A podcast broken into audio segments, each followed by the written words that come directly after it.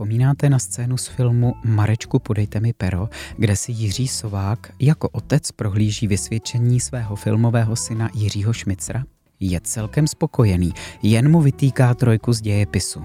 A aby dokázal, že jemu by se to nikdy nemohlo stát, sám sebe zkouší. Upálení mistra Jana Husa 1415. Pokud jste ještě tento film neviděli, doporučuju. Ale ne kvůli dějepisu biflování dat, kumulace kusích poznatků z historie, bez znalosti souvislostí, kontextu a hlavně bez chuti a bez zájmu o věci, lidi a události, které mají vliv na to, jak žijeme nyní, k výuce historie či dějepisu nejspíš nepatří. Aspoň ne k takové, jak si ji představuje dnešní host podcastu. Je jím pan doktor Milan Ducháček z katedry historie Fakulty přírodovědně humanitní a pedagogické Technické univerzity v Liberci. V jeho profesním životopise najdete dlouhý seznam projektů a oblastí, na nichž se podílel a podílí. Od čechoslovakismu přes slavné podvrhy rukopisů až k nacionalismu a rasismu v Evropě – Nejen, že se výuce historie věnuje na naší fakultě, učí ho taky na Lauderových školách v Praze, konkrétně na tamním gymnázium. Ke všemu je taky členem odborné skupiny pro oblast člověk a společnost v rámci revize rámcových vzdělávacích programů základního vzdělávání a předsedou výboru Asociace pro didaktiku dějepisu. A o dějepisu bude taky dneska řeč. Lépe řečeno o tom, jak se dějepis učí nebo by se učit mohl, či dokonce měl a měl by se učit? Odkud kam by taková výuka měla směřovat? A jak odpovídat na věčné otázky a k čemu mi to je? Milane, ahoj. ahoj Děkuji, že jsi na nás našel čas. Díky za pozvání. V březnu vstoupí do kin film Tři mušketýři, možná už vstoupil, který vychází z romanu Alexandra Dimase. Vlastně vstoupí dva. Jeden je francouzský, který se poměrně dost zakládá na přesných reálích a druhý je britský, který spíš asi jde po té dobrodružné lince. Mm.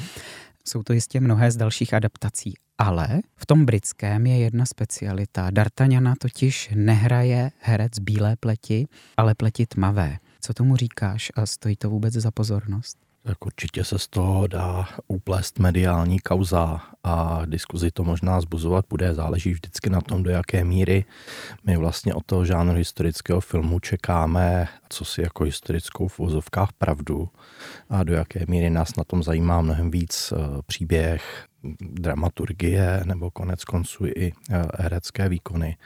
A tady bychom možná neměli úplně krčit rameny protože je to součást nějakého trendu a ve chvíli, kdy máme konec konců na výběr z těch adaptací mnoho, tak každý soudný divák si vybere tu, která jeho jako vkusu eh, vyhovuje asi líp a konec konců, proč bychom eh, neměli dát šanci i herci, který eh, nemusí mít konec konců ten vizuál tak, jak si to představovalo to 19. století, ale který bude v něčem odpovídat té pestrosti, která se dneska od kinematografie čeká. To, že se čeká jakási realističnost historická od historického filmu je poměrně absurdní a, a mám pocit, že ti, kteří se minulostí zabývají odborně, jak tyhle ty otázky vlastně nemají moc rádi. Já bych tady rád připomněl jeden citát, který vždycky eh, sděluju studentům, on je trošku kontroverzní a myslím, že to velmi přesně vystihuje to, jaký vztah odborníci k žánru historického filmu mají.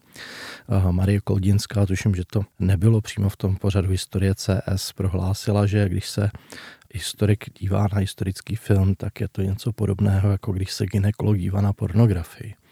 A ono to vlastně jako je poměrně trefné. Ve chvíli, jestli člověk chce užít ten film, tak tam nemá vkládat toho jako odborníka, fach idiota a měl by se soustředit na film a nikoliv na to, jestli náhodou tam nějaká drobná reálie jako nesedí, protože historický film, podobně jako historický román, nemá za cíl být dokumentem, a my bychom měli děcka ve školách učit to, aby tyhle ty žánry uměli rozlišovat a nečekali a občas se to stává i u našich studentů, když přijdou třeba do bakaláře, že se ptají, jestli je pravdivější Žižka z 50. let od Takara Vávry, anebo, nebo ten nejnovější Jáklův Já říkám, no ani jeden, kladete na to prostě špatný struhadlo, špatný rastr a my se u těch filmů máme ptát na jiné věci, než jestli sděluje historickou pravdu. A pokud hmm. chcete něco takového, tak se podívejte na dokument nebo nějakou přednášku odborníků, jako je František Šmál nebo Petr Černej a další, ale nečekejte to od filmu, jehož cílem je být krvavým akčákem ve stylu Game of Thrones anebo kolektivistickou propagandu 50.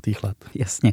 Mě k té otázce inspirovala kolektivní monografie s názvem Za rovnocenost evropských plemen Československá antropologie tváří v tvář rasismu a nacismu, která pod tvým vedením vyjde letos v červnu, protože jsem taky zaznamenal, že je to rasistické, když někdo si stěžuje na to, že ten D'Artagnan tedy není bílý, že nemůže být jiné pleti, protože tehdy a tak dále a tak dále. A vracím se zpátky k té monografii. Velmi mě zaujal ten název, díval jsem se taky na stránky, měli jste k tomu uh-huh. konferenci.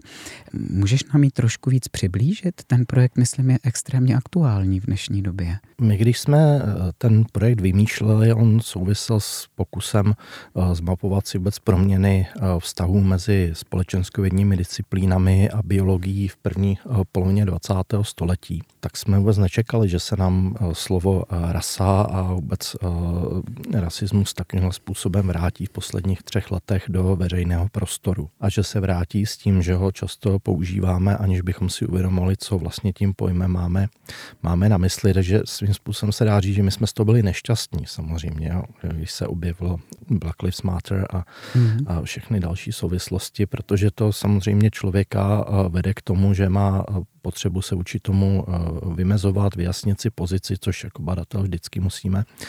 Naším cílem bylo v zásadě jenom si zmapovat jeden zajímavý sborníček, který vyšel pod hlavičkou České akademie věd a umění v roce 1934 a chtěl být tehdy takovou jako odbornou reakcí různého spektra československých, ale třeba říct, že tehdy především českých eh, vědců na eh, rasové teorie, které tehdy především němečtí akademici začali prosazovat do té vědecké komunikace. Čili jednalo se o eugeniku? Jak o eugeniku, tak samozřejmě i o jako další medicínské obory, ale samozřejmě i o to, jakým způsobem vůbec jako se různé disciplíny pokoušely klasifikovat ta různé lidské variaty a plemena.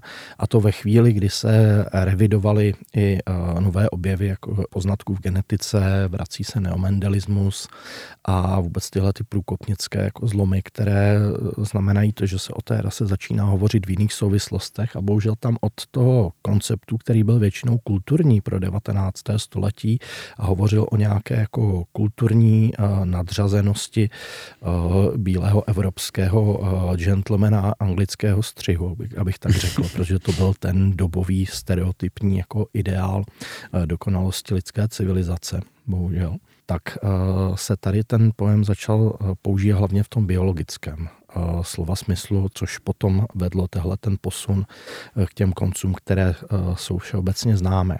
Nás na tom vlastně zajímalo to, do jaké míry ti čeští vědci, kteří povětšinou měli inspiraci z německého školení, ať už to byli právníci, ať už to byli antropologové, ať už to byli lingvisté, literární historici nebo právě lékaři, příznivci takzvané pozitivní eugeniky, do jaké míry, když se chtěli bránit té německé retorice rasistické, do jaké míry se jim to nedařilo, protože ten protest sám o sobě nebyl příliš úspěšný, když se snažil mít mezinárodní ohlas a ten sborníček vyšel i v anglickém, francouzském a německém překladu v Německu. Ta kniha byla hned vržena na index, byla cenzurována, takže širší ohlas neměla. Nás zajímalo, do jaké míry používal jako argumenty, které byly efektivní vůči tomu, nebo do jaké míry používali vlastně tu retoriku podobnou a tím pádem proti tomu eh, nástupu toho eh, rasismu proponovaného ve vědě vůči tomu nemohli vlastně uspět. Takže jsme dělali takovou, když to řeknu ošklivým slovem, diskurzivní analýzu trošku. Několikrát si eh, mluvil o změně pojetí. Na to bych rád navázal, protože různých výrazných proměnách les čehos se v mnoha frontách veřejného života diskutuje teď velmi živě a pochopitelně ušetřené není ani školství. Ty ve školství působíš už víc než 20 let, podle toho, co jsem se dočetl. No a změny se týkají také tvého hlavního oboru a to je výuka dějepisu nebo historie. V úvodu jednoho rozhovoru o vzniku Asociace pro didaktiku dějepisu si řekl o vzniku. Ten nápad, myslím, vysel ve vzduchu už delší dobu. Popostrčili ho hlavně debaty nad revizí rámcových vzdělávacích programů a diskuse o smyslu školního dějepisu vůbec. To mě trošku vyděsilo, jestli to není moc odvážné, co kdyby někdo odpověděl na tu otázku, že školní dějepis smysl nemá. Tak to je konec konců názor, který není ve veřejném prostoru úplně jako osamocený. Eh, objevuje se poměrně dost často, hlavně v souvislosti s takovou tou představou, že školní dějepis spočívá právě v nějakém biflování dat, podobně jako třeba taxonomie v biologii a celkem oprávněně mnozí lidé kladou otázku, do jaké míry je to v té současné společnosti vlastně ještě smysluplný přístup. Mm-hmm. Je, je třeba říct, že právě z tohohle důvodu je dobré mluvit o tom, že eh, ten přístup se mění, mění se už delší dobu a že ve chvíli, kdy někdo i ve školách sleduje nějaké vyučící, kteří skutečně po dětech a někdy už na prvním stupni a těch dokladů máme i z asociace nebo z kolegů od asociace učitelů dějepisu hodně, kdy se prostě kontrolují takové ty seznamy dát a jmén a tak dále, tak můžeme jako konstatovat, že takový vyučící vlastně nedostává těm očekáváním, která už jsou od roku 2009 napsaná v tom rámcovém vzdělávacím programu. Ale pro spoustu lidí tahle ta představa dějepisu, který jako je biflovací, je zakořeněná natolik hluboko, že je dost obtížné to ve veřejném prostoru měnit.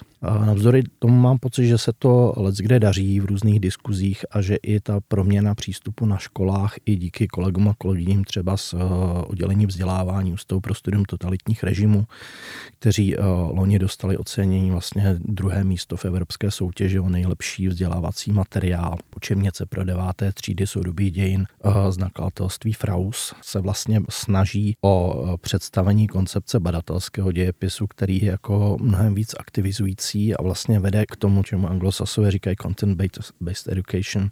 Prostě to, aby děcka ve škole pracovali s konkrétními materiály, s konkrétním obsahem, ne třeba nutně původními prameny, ale s fotografiemi a analyzovali je sami. To znamená, že ten důraz spočívá v tom, že se vlastně ta hlavní aktivita v tom vyučování přesune z toho učitele a jeho výkladu nějakého autoritativního vlastně na spolupráci těch děcek. A hmm. tím se zásadním způsobem mění jak eh, role toho učitele, tak ta představa, že se v dějepisu nebo v těch naukových předmětech obecně předává nějaký hotový obsah, který si ty ubojí robátka má jakoby zapamatovat, někde zreplikovat za týden, až bude písemka a pak obvykle s klidem zapomenout, pokud náhodou někdo nevymyslí opakovací pololetku. Tenhle ten posun je podle mě smysluplný a i v praxi má eh, značný ohlas, byť zároveň nelze popřít, že se uh, najdou i hlasy, které říkají, že je to třeba pro menší děti ještě příliš náročné a co je třeba dodat, že je to velmi často náročné i pro vyučující, protože to samozřejmě znamená uh, větší angažmá než nějakou představu, že se někdo opíše nějaký zápisek z prezentace nebo z výkladu nebo nedej bože z učebnice a pak to má někde zopakovat u table nebo do testíku a zaškrtnou ABC. Ale tahle ta cesta umožňuje dětem a mladým lidem, aby se eh, mnohem líp orientovali v informační společnosti a konec konců byli schopni vyhodnocovat i třeba webový obsah, včetně toho, o čem se v poslední době hovoří jako fake news, a byli schopni vlastně vyhodnotit to, do jaké míry informace nebo vyobrazení nebo fotografie, se kterou pracují, jsou relevantní, nebo jestli je to nějaký deepfake, nebo jestli se s nimi někdo pokouší tím obsahem nějak manipulovat a odhalit v tom konec konců i třeba nikoli v pouhou informaci nebo data, ale všimnout si, že je v tom obsažený nějaký názor, někdy podprahový, někdy manipulativní a to je konec konců dovednost, která v tom současném světě, tvrdím si, nebo dovolím si říct, je velmi praktická a ten dějepis tohle to dokáže.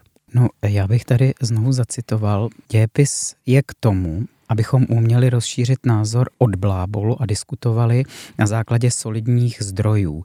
Povědomí o minulosti nám umožňuje nestrácet se v současném reálném i virtuálním světě. Dějepis, ale i další takzvané naukové předměty, biologie, zeměpis, občanka, mají mladým lidem pomoci porozumět tomu, jak lidský přirozený svět funguje a taky let, kdy nefunguje. Mluvíme tady teda o nějakém principu historické gramotnosti, my tomu s kolegy a kolegyněmi eh, rádi takhle říkáme, ale zároveň asi je potřeba ten pojem vysvětlit, protože často se hovoří o gramotnosti jako o tom, že člověk umí vlastně číst, psát a počítat. Ale já když přednáším předmět, kvůli kterému jsem vlastně jako do Liberce začal jezdit, abych si odpočinul od plného úvazku na střední škole, to je historiografie, což je vlastně pro mě na způsobu, jakým jsme vnímali minulost, jakým způsobem se vytváří obrazy té minulosti a v podstatě jsou to i proměny metod, a toho, jak když si říká jeden slavný francouzský historik Gabriel Ano, to, že každá generace se stvoří své vlastní dějiny. Takže on to samozřejmě má svoje proměny, podobně jako třeba medicína, jakýkoliv další obor. Tak studentům říkám, že cílem toho kurzu není nějaká dětkologie vyjmenování men, dat a názvů knížek, ale že se máme učit číst že jedna věc je ta samotná schopnost přečíst ty litery, přečíst věty a druhá věc je čtení s porozuměním, což je něco, co bohužel není vždycky ve vyučování úplně samozřejmé. A když hovoříme o té gramotnosti, tak historická gramotnost by měla být vlastně schopností člověka porozumět tomu, jakým způsobem třeba máme informace, porozumět různým úrovním textu, rozlišit žánry, přesně nezaměnit dokument třeba za uh, historický film, nezaměnit román za odbornou práci umět uh, rozlišit i funkční styly, publicistiku popularizační, všimnout si, že když třeba koukáme na seriál České století, takže je to České století, které má v podtitulu podle Roberta Sedláčka a Pavla Kosatíka. To znamená, že je tam přiznaný ten autorský pohled a vlastně interpretace a nikoliv, že je to hotová historická pravda. Když tam náhodou někde něco chybí, tak se potom jak lajci, tak někdy dokonce i odborníci rozčilují. Ta debata by se spíš měla vést o tom, jaký byl záměr těch autorů a proč třeba zvolili jako dominantní nějaký motiv a ne nějaký jiný, podobně jako můžeme rozebírat středověké iluminace jako obrazy nebo porozumění baroknímu portrétu, nebo konec konců odlišnosti Beethovenovy symfonie od nějakého jižanského gangsta repu, přičemž obojí je samozřejmě hudba. A tohle, co říkáš ty příklady, to je ten princip, na kterém mi historie nebo dějepis pomůžou porozumět současnému světu? Uh, že vím, jaká je souvislost mezi určitými hudebními žánry, jak se vyvíjely třeba? Ale třeba i porozumění tomu, proč třeba populární hudba znamená vlastně lidová hudba. Uh-huh, jo? A mhm. odlišení to, co jsme vnímali tradičně jako vysoké umění, od nějakého, které bylo vnímáno právě jako lidové, tedy popular. Uh-huh. A to, že ty pojmy taky mají nějaké kořeny a to se mi může vstáhnout v podstatě k jakékoliv oblasti.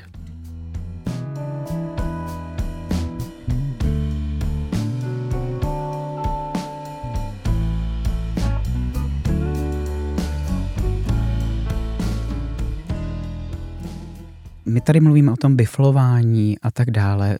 Asi se do určité míry v současné době staví do opozice znalosti a kritické myšlení, ale mně to, přiznám se, nepřijde úplně jako opozice. Vždycky říkám studentům, že když chtějí kriticky myslet, musí mít nějaké znalosti.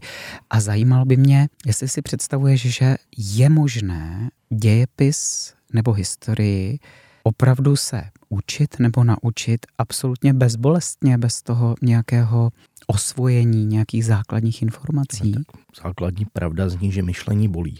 Jo, takže máme-li učit historické myšlení, tak to samozřejmě nějakou energii a možná i nějaké ty jizvy a šarámy sebou ponese. Často právě v tom smyslu, že si můžeme uvědomit, eh, jak někdy myslíme tunelově, jednosměrně, máme tendenci ke uplatňování principu kolektivní viny. A ve chvíli, kdy člověk dokáže otevřít v těch hodinách diskuzi třeba o vysídlování pohraničí po druhé světové válce, hmm. o tom, do jaké míry se různě projevují nějaké xenofobní stereotypy uvnitř nejenom české společnosti, do jaké míry bychom měli nebo neměli reagovat na takové výroky jako nedávno třeba Sergeje Lavrova, který prohlásil, že válka na Ukrajině je takovou drobnou rozmíškou mezi Slovany a nikdo jiný se do toho vlastně nemá míchat, protože tam do té rodinky nepatří. A ta stereotypizace toho, že nějaké společenství je určováno typologií jazyků a souvisí to s nějakými biologickými nebo kulturními charakteristikami, to je něco, co můžeme v tom dějepisu, ale i v celé té oblasti výchovy k občanství mm-hmm. vlastně kultivovat, provazovat to konec konců s výukou jazyků, s literaturou a tak dál. Dějepis má tu nevýhodu, že vlastně jako souvisí se vším.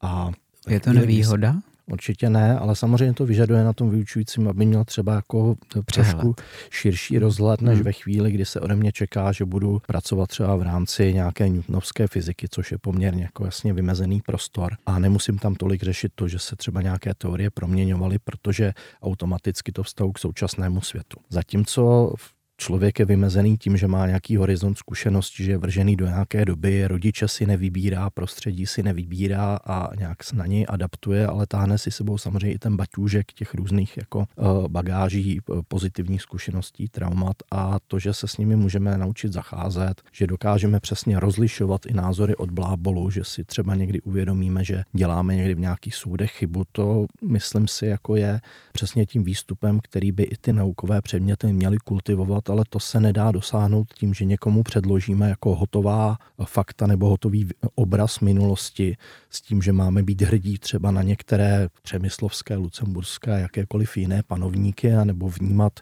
Habsbursko-lotrinskou rodinu jako cizáckou dynastii jako kdyby Lucemburkové byli tady jako zakořeněni někde a vyskočili přímo z řípu, že tradičně. A přesto nikdo příliš nerozporuje, proč by neměl být Karel IV. největším Čechem a tak podobně. A tyhle ty zvláštní zkratky jsou ideálním materiálem k tomu, abychom mohli ty hodiny otvírat. A ty potom můžou mít samozřejmě svůj obsah, ale neznamená to, že ten vyučící ho předkládá na základě učebnice tím dětskám nějak hotový, hotový. aby ho replikovali, hmm. Hmm. Hmm. ale může tam předložit přesně nějaký materiál, diskuzi, publicistický článek a učit ty děcka číst a konec konců formulovat argumenty, aby se dobrali k tomu, že poznání té lucemburské doby možná má nějaké jiné uh, dominanty, než že tady máme uh, otce vlasti, nebo tatička Masaryka, nebo stařička mocnáře, nebo koukoliv dalšího. Čili oni si vlastně na to přijdou sami v úvozovkách s dopomocí, s cvikem, který se vytvoří tím neustálým ptaním a diskusí. A předpokládá to taky eh, intenzivní práci s chybou ale znamená to tím pádem taky odklon od té představy, že když někdo udělá chybu, takže je to špatně. Mm-hmm. To, že, to, že si všimneme, že můžeme mít ve skupinkách, ve skupinové výuce jako jiný závěr z toho samého problému, ukazuje, že ta minulost není jednoznačná, že klíčová je ta interpretace, ale nikoliv nějaký jako hotový obsah nebo obraz. A na to ale ten vyučující potřebuje být odborník. Nejenom, že v tom hmm. studiu musí znát ty různé i interpretace, nejenom nějaký seznam dat a men, ale musí být schopný tohleto vlastně moderovat i v té diskuzi v hodině, což samozřejmě na to vyučování klade podstatně jiné nároky, než na tu standardní a běžnou stereotypní představu té, nechci říct frontální, ale spíše lepší říct transmisivní té přenosové mm-hmm. výuky, kdy mm-hmm. prostě jako já něco vykládám, jako roková hvězda, já tu hore, vy tu dole a přijdu do příště si to zapamatujete, budete stík na papíře ABC nebo na Teamsech nebo někde s tím, že vlastně člověk jenom zaškrtává hotové odpovědi, aniž by vlastně je sám formuloval. I s tím rizikem, že třeba sformuluje ne úplně jako dokonale, ale měl být možnost je upravit. Jasně, takže teď už směřujeme pomalu k mojí další otázce. Jakou úlohu v těchto změnách, které si nastínil, hraje právě didaktika. Nemá se obecně za to, že je to taky trošku žába na pramení, která těm změnám brání. Když jsem chodil na filozofickou fakultu, tak zejména na literatuře eh, didaktiku učili ti učitelé za trest a my jsme podle toho k ní taky jako studenti přistupovali. Takže jak to je s didaktikou? Těžko hovořit za eh, všechny obory, ale co se snažím sledovat, tak třeba eh, přírodovědných disciplínách, ať už ve fyzice, v chemii, v různých pokusech, experimentech, je tahle ta vlastně badatelská výuka nebo ten jako výzkumnický princip už něčím, co se děje stále častěji. Mnozí si jenom neuměli představit, že by něco podobného se dalo dělat v těch naukových předmětech typu právě dějepisu nebo třeba dějin literatury nebo vůbec literatury ale i tam se dneska klade mnohem větší důraz na porozumění textu a práci s textem než jenom formální syntax, byť to tam stále zůstává, někdy možná víc, než by musela. A v tom dějepisu se tohle, myslím, v rámci České republiky daří docela dobře. A ta asociace, o které si hovořil, byla vlastně do značné míry výsledkem i dlouhodobější debat, kdy jsme si nakonec kolegy kolegy řekli, že by bylo dobré si ustavit nějakou takovouhle síť, která nám umožní nikoliv jako jednotně nebo jednohlasně, ale společně eh, mít nějaké stanovisko třeba právě v diskuzi s ministerstvem o hmm. smyslu, cílech a směřování směřování třeba těch revidovaných rámcových vzdělávacích programů, aby se nám tam mohlo podařit prosadit to, co konec konců kolegové dokázali dostat do té badatelské učebnice a i do už dneska stovek, možná tisíců seminářů pro eh, učitele z praxe. A zároveň, aby se nám to podařilo dostat nějak systematičtěji vlastně i do reakreditovaných programů na těch různých fakultách s tím, že To není nějaká direktiva, ale je to něco, co může být inspirací a každý z těch kolegů, kolegyň, který se té didaktice věnují, tak mají možnost to vlastně jako inovovat a dneska lze konstatovat, že to vzalo za své už i ministerstvo a vlastně vytváří takový ne úplně direktivní, ale přeci jenom jako zřetelný tlak na fakulty vzdělávající učitele, aby se i ty předměty dlouhodobě, jak si správně říkal, nenáviděné a často vnímané jako úplně zbytečné, aby se proměňovaly a byly ve vztahu k tomu vzdělávání budoucích učitelů funkční a nebyla to přesně nějaká ta žába na prameni, kterou je potřeba přežít, protože je to snůžka blábolů, které v praxi vlastně nemají žádné uplatnění. Tady si se dotkl další důležité věci. Žába na prameni nikoli ve smyslu didaktiky, ale fakult, které připravují budoucí učitele. V téhle souvislosti mám takovou otázku, která nás možná potom posune dál. Může dějepis a potažmo taky ty další výukové předměty, které tady často zmiňuješ, učit dobře jenom ten, kdo vystuduje pedagogickou fakultu nebo nějakou jinou další fakultu připravující učitele? Jestli té otázce rozumím správně, tak se ptáš, jestli může dobře učit i člověk, který neprošel tím eh, didaktickým školením fakult. Narážím tady no. na novelu hmm. o pedagogických pracovnících, kterou si komentoval mimo jiné i ve veřejném prostoru. Zdá se mi tady zjevná souvislost mezi tím, o čem si povídáme teď a co je to vlastně za změnu, kterou by to mělo přinést? No to jádro problému ku podivu nepojmenovává ty didaktiky odborných předmětů, ale hovoří se hodně o tom, jak se má změnit ten takzvaný pedagogický základ, to pedagogické minimum. No, na fakultách se tomu říká obecný základ, to znamená ty předměty pedagogické, pedagogicko-psychologické, které často a bohužel obávám se, že mnohdy právem bývají vnímány jako velmi teoretické, odtržené vlastně od té školní praxe. I v důsledku toho, že je často vyučují lidé, kteří vlastně sami nemají dlouhodobější zkušenost s výukou na různých stupních škol. A to je samozřejmě škoda. Ta akademičnost je jedním z těch problémů. A ta novela zákona o pedagogických pracovnících vlastně navrhovala, aby tohleto vzdělávání mohly poskytovat i soukromé subjekty. A teď nebudeme spekulovat o tom, které by to mohly být. A zároveň si zřejmě navrhovatelé je novely neuvědomovali, že to vzdělání může poskytovat pouze instituce, která má akreditaci u Národního akreditačního úřadu. A tyhle ty dispozice vlastně splňují jenom vysoké školy, protože ty vzdělávací obory vždycky musí garantovat někdo s docenturou nebo profesurou, což si soukromý subjekt těžko může generovat úplně sám, protože ty mantinely, které nastavuje Národní akreditační úřad, jsou poměrně úzké a vlastně těžko je nějaký jiný subjekt než vysoká vysoká škola může splnit. Tím spíš, že po takových eh, institucích se požaduje i vědecký výstup a to je něco, co by těžko ty soukromé hmm.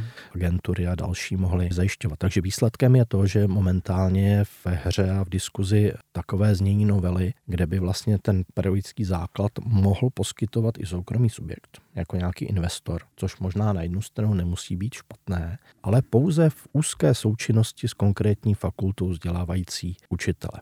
A druhá věc je, kdo bude potom garantovat teda tu odbornou didaktiku těch předmětů. Zda to bude FTVS, matematicko-fyzikální fakulta, VŠHT, nebo ty eh, fakulty vzdělávající učitele, ať už filozofické nebo pedagogické, v těch jednotlivých oborech. Protože jedna věc je samozřejmě to, co se možná někdy trošku hanlivě označuje za pedagogickou gymnastiku, a druhá věc je povědomí o tom, jakým způsobem je možné vyučovat ten samotný obor. A to jsou spojité nádoby, ale není to to tež. Já osobně si ale nemyslím, že by jenom to, že člověk vystuduje jako eh, odborně, dejme tomu fyziku, a potom eh, se seznámil s nějakým programem toho periodického minima, tak mu umožní vhled do toho, jakým způsobem tu odbornost přetavit na úroveň, která bude srozumitelná pro děcka na základní nebo středoškolské no. úrovni. A to já právě vnímám, že je úkol didaktiky oborové didaktiky, mm-hmm. kdežto psychologii a pedagogiku vnímám jako předměty nebo obory, které připravují na ta ostatní učitelská působení, jakože rozumí studentům, jakože je netýrá, jakože vyscítí atmosféru v té třídě, dokáže přizpůsobit vyučování tomu, jakou má skladbu žáků ve třídě, kolik jich má a tak dále. Když to oborová didaktika z toho chemika dělá někoho, ne kdo umí chemii, ale kdo umí učit chemii. Hmm. Takhle jsem tomu vždycky rozuměl tam jsme, myslím, ve shodě a já jenom často říkám studentům, že eh, to je výzva, která je vlastně podstatně náročnější, než jenom vystudovat ten obor na té jako akademické, univerzitní, vysokoškolské úrovni, protože to, co se tady požaduje od vyučujícího nebo vyučující, je schopnost popularizace, schopnost přetavit ten odborný obsah mm-hmm. do eh, nějakého tvaru, který je srozumitelný pro eh, mladé lidi a aby s ním oni mohli pracovat tak, aby ho mohli uchopit sami ze své optiky. Ne, že já se tady postavím jako sufický mistr s tím, že všemu rozumím a začnu vykládat na kopečko a všichni se sem ze mě mají jako z mého vzdělání posesovat až k zemi. Tak by to určitě vypadat nemělo a ve chvíli, kdy takovýhle v uvozovkách fach idiot přijde do školy, tak uh, jako spláče nad výdělkem, protože prostě tam dojde k nedorozumění. Tam mm-hmm. vždycky bude hyjat v komunikaci.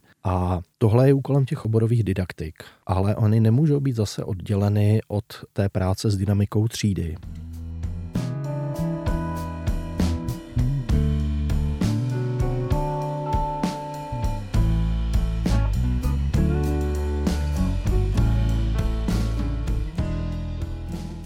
Mluvíme tady o změnách a ještě jsme se podle mě nedotkli jedné důležité změny.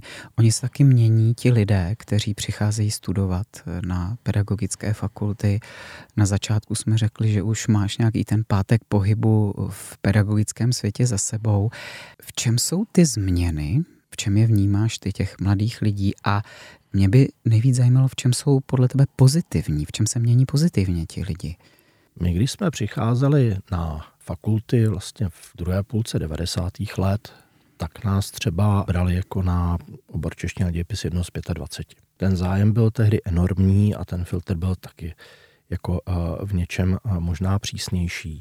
Tohle se změnilo v tom, že je obecná představa, že jakoby v úzovkách na peďách se dostane každý ale on se popravdě řečeno každý dostane a vyšechat a na jiné typy fakult, kde ten zájem studentů je jako podivu mnohdy menší a tyhle ty vysoké školy ty zájemce jako často bojují. Mm-hmm. Jo. A bez zesporu je tam proměna motivaci. Mimo jiné, protože na spoustě středních škol, zejména gymnaziálního typu, paradoxně převažuje právě ta forma jako té transmisivní výuky velmi často. Já když se zeptám v kurzu, a už se mi to tady na fakultě stalo vlastně pět let po sobě, kdo zažil nějaký jiný způsob výuky než výklad za zapisování do sešitu, opisování z prezentací a tak dále se třeba z 30 lidí přihlásí jeden nebo dva. A to často v souvislosti s tím, že si na začátku 6. třídě kladli třeba otázku, k čemu ten dějepis vlastně je, dostali nějakou hotovou odpověď, které ne vždycky úplně rozuměli, a pak už to byl ten výklad, ty sešity, ty pravidelné testíky a tak dále. Takže tohle to změnit je často trošku jako náročné, protože v tom vzdělávacím systému mnozí z těch mladých lidí už mají navykle nějaké stereotypy, ale ve chvíli se podaří rozmluvit, tak tam a tím se dostávám k odpovědi na tu otázku, tam vidím tu největší změnu, že oni jsou tomu otevření. Najednou, když zjistí, že se nad tím dá myslet, že je to něco, co není hotový obsah k naučení, ale že vlastně je možné ho přetvářet, ukazovat v různých nasvíceních, vyvolávat k tomu e, diskuzi a vyjasňovat si, jakým způsobem vlastně tomu rozumíme, pokud tomu vůbec rozumíme a jak je možné třeba tomu taky někdy nerozumět té minulosti. Jo? A dospět potom k nedorozumění, který třeba může vyústit v nějaký konflikt. Mm-hmm. Tak když máme porozumět tomu, jakým způsobem vzniká nějaký konflikt, no tak si musíme vyjasnit, kde je nedorozumění a ne mít hotovou odpověď na to ano, tak jako v noci z 29. na 30. září došlo tehdy v roce 38 nějaké zásadní změně a podepsali to ti a ti pánové a ty si budete do příštího týdne pamatovat a pak je můžete zapomenout. Z toho velké porozumění jako eh, měchovskému traumatu asi nevyplyne bohužel. Jo, ale stejně tak nevyplyne z diskuze, zda jsme se měli nebo neměli bránit a z těch kontrafaktuálních scénářů. Ale ta hypotéza té představy, že by nastalo něco jiného, než z té minulosti známe, nám může umožnit porozumět tomu, jak nesamozřejmé třeba někdy to, co se stalo, se vlastně může jevit. Čili oni jsou jiní v tom, že jsou schopni vnímat ty různé perspektivy. Když jim to nabízíme, tak se tomu vlastně jako otevřou a co mě překvapuje a vidím to rád spousta lidí, kteří přicházejí třeba tady zrovna na naší libereckou fakultu, určitě nemůžu paušalizovat, má vůli ochotu a i schopnosti na to jít učit a jdou učit. Samozřejmě, že i ministerstvo má data o tom, že ty první dva, tři roky v praxi je náraz na velkou zeď, ale ve chvíli, kdy z těch odborných didaktik je vlastně připravujeme na to, že ten rozpor mezi tou stále ještě bohužel i přes veškerou snahu třeba projektu Dějepis Plus a dalších jako převažující praxe může být jiná než to, co někteří studenti i v mých kurzech označí za didaktický idealismus. Takže to neznamená, že se o něco takového nemáme pokoušet, ale ne přijít a já teďko jsem strašně geniální, nabušený novými metodami z fakulty a teď vám to tady všechno předvedu, ale uvědomit si, že je to dlouhodobější proces a že by tyhle ty dovednosti měly mít a že i na praxích by si je měli zkoušet a s radostí vidím, že se z kterých praxí vracejí a už tam jsou kolegové, kolegyně, kteří jim tyhle ty metody vlastně ukážou v praxi, což bohužel není úplně možné v takové míře, jak bych si přál nebo mnozí si přáli, aby ta praxe jako fungovala. Ale taky narazí třeba někdy na tvrdou zeď. A tam se učíme, že i s takovouhle zkušeností je potřeba nějakým způsobem nakládat, zacházet a umět třeba pojmenovat to, proč to vnímají jako někdy i dokonce traumatizující zkušenost. Nedávno mi jedna slečna sama říkala, že po prvních dvou hodinách praxe měla pocit, že vyhořela, že motivaci jako ztratila. Mm. A, a pak jsem byl radostný, že, že na konci semestru konstatovala, že nějakým způsobem jako poskládala dohromady a našla zase. Ale je to velmi náročné a vlastně je vidět, jak ten, ta změna je jako veliká. A děje mhm. se průběžně. Vzhledem k tomu, že i v tom dějepisu plus, že je projekt vlastně zaštítěný eh, ministerstvem školství, mládeže a tělovýchovy, už kolegové, kolegyně pro školy ve všech regionech České republiky více jak 400 dějepisářů, což je víc než 10%. Tak celkově. už ta změna musí no, být nějak... To už je to, čemu sociologové říkají, že je překonaný hmm. ten bod zlomu a už, už se jako šíří. ta... Jo, šíří. Hmm. Tak teď se dostáváme k mojí poslední otázce. Já jsem totiž v ní směřoval k tomu, proč by se měl člověk chtít stát ve všech těchto turbulentních změnách hmm. učitelem dějepisu na základní nebo na střední škole. Proč? Představa, že se každý den jako vracím do stejného kanclu a čeká na mě stejný monitor a kouká tam na mě stejné pozadí, pokud si ho nezměním sám, pro mě vždycky byla děsivá. Já už se na to někde odpovídal a snad takhle neodpovídám sám. Prostě člověk, když přijde i do té samé třídy, do té samé školy druhý den po sobě, tak vždycky je to něco jiného, protože prostě ta dynamika toho kolektivu se promění a za je to interakce jako s konkrétními a živými lidmi a za je to neustálá změna, což je něco, co třeba mě osobně vyhovuje. A pokud se dokážeme nastavit na to, že ta změna nás vlastně nějakým způsobem aktivizuje, možná nám umožňuje cítit se někdy i v něčem jako živější a mladší, než bychom si třeba při různých jako ústřelech v zádech říkali po těch 20 a více letech praxi, tak je to něco, co je jako obrovsky nabíjející a motivující. Já jsem si to uvědomil i ve chvíli, kdy třeba tenhle ten živý feedback člověk nedostával přes monitor během online výuky a uvědomoval jsem si, jak mm-hmm. jsem z toho mnohem víc unavený, než ve chvíli, kdy vlastně se vracím z té hodiny a sice člověk jako vydá spoustu energie, protože jako nesedí furt někde za katedrou nebo nevykládá něco jenom od stolu. Ale ta energie se vrací. Ale musí tam být samozřejmě dialog. Nemůže to být hovor k nějaké mlčící třídě, která se vyděšeně krčí a má pocit, že ta hodina není prostě dialog, ale stenografický kurz. A to je vlastně didaktická chyba. Eh, Milane, moc děkuji, že jsi našel čas na podcast a že jsi přišel. Každému tady říkám nějaké přání na závěr, tak abych ti přál, ať tvůj hlas, který volá po změně, nezůstane oslyšen, ať na něj odpovídá čím dál tím víc mladých adeptů učitelství, ale třeba i takzvaně staří a zkušení pedagogové všech typů škol. Já děkuji za pozvání a děkuji za to přání. Věřím, že v tom nastaneme oslyšení i s celou tou naší sítí, kterou máme. Ještě jednou díky. Dnešní podcast končí. Věřím, že jsme společně měli možnost zase se něco nového dovědět a naučit. Možná, že učení bolí a vždycky trochu bude. I když se ale říká, že spousta dobrých nápadů se zrodila z lenosti, dneska jsme se, myslím, přesvědčili, že je to především silná vůle ke změně k lepšímu, vůle ke krokům vstříc těm, kteří poslouchají, která přináší plody. Snad se budou rodit i dál. Vy můžete podcast dál nacházet a poslouchat na obvyklých místech, v podcastových aplikacích, na webu a sociálních sítích fakulty. Vraťte se k nám zase, Těším se na vás i na vaše ohlasy. Za celý tým podcastu vás zdraví Alex Rérich.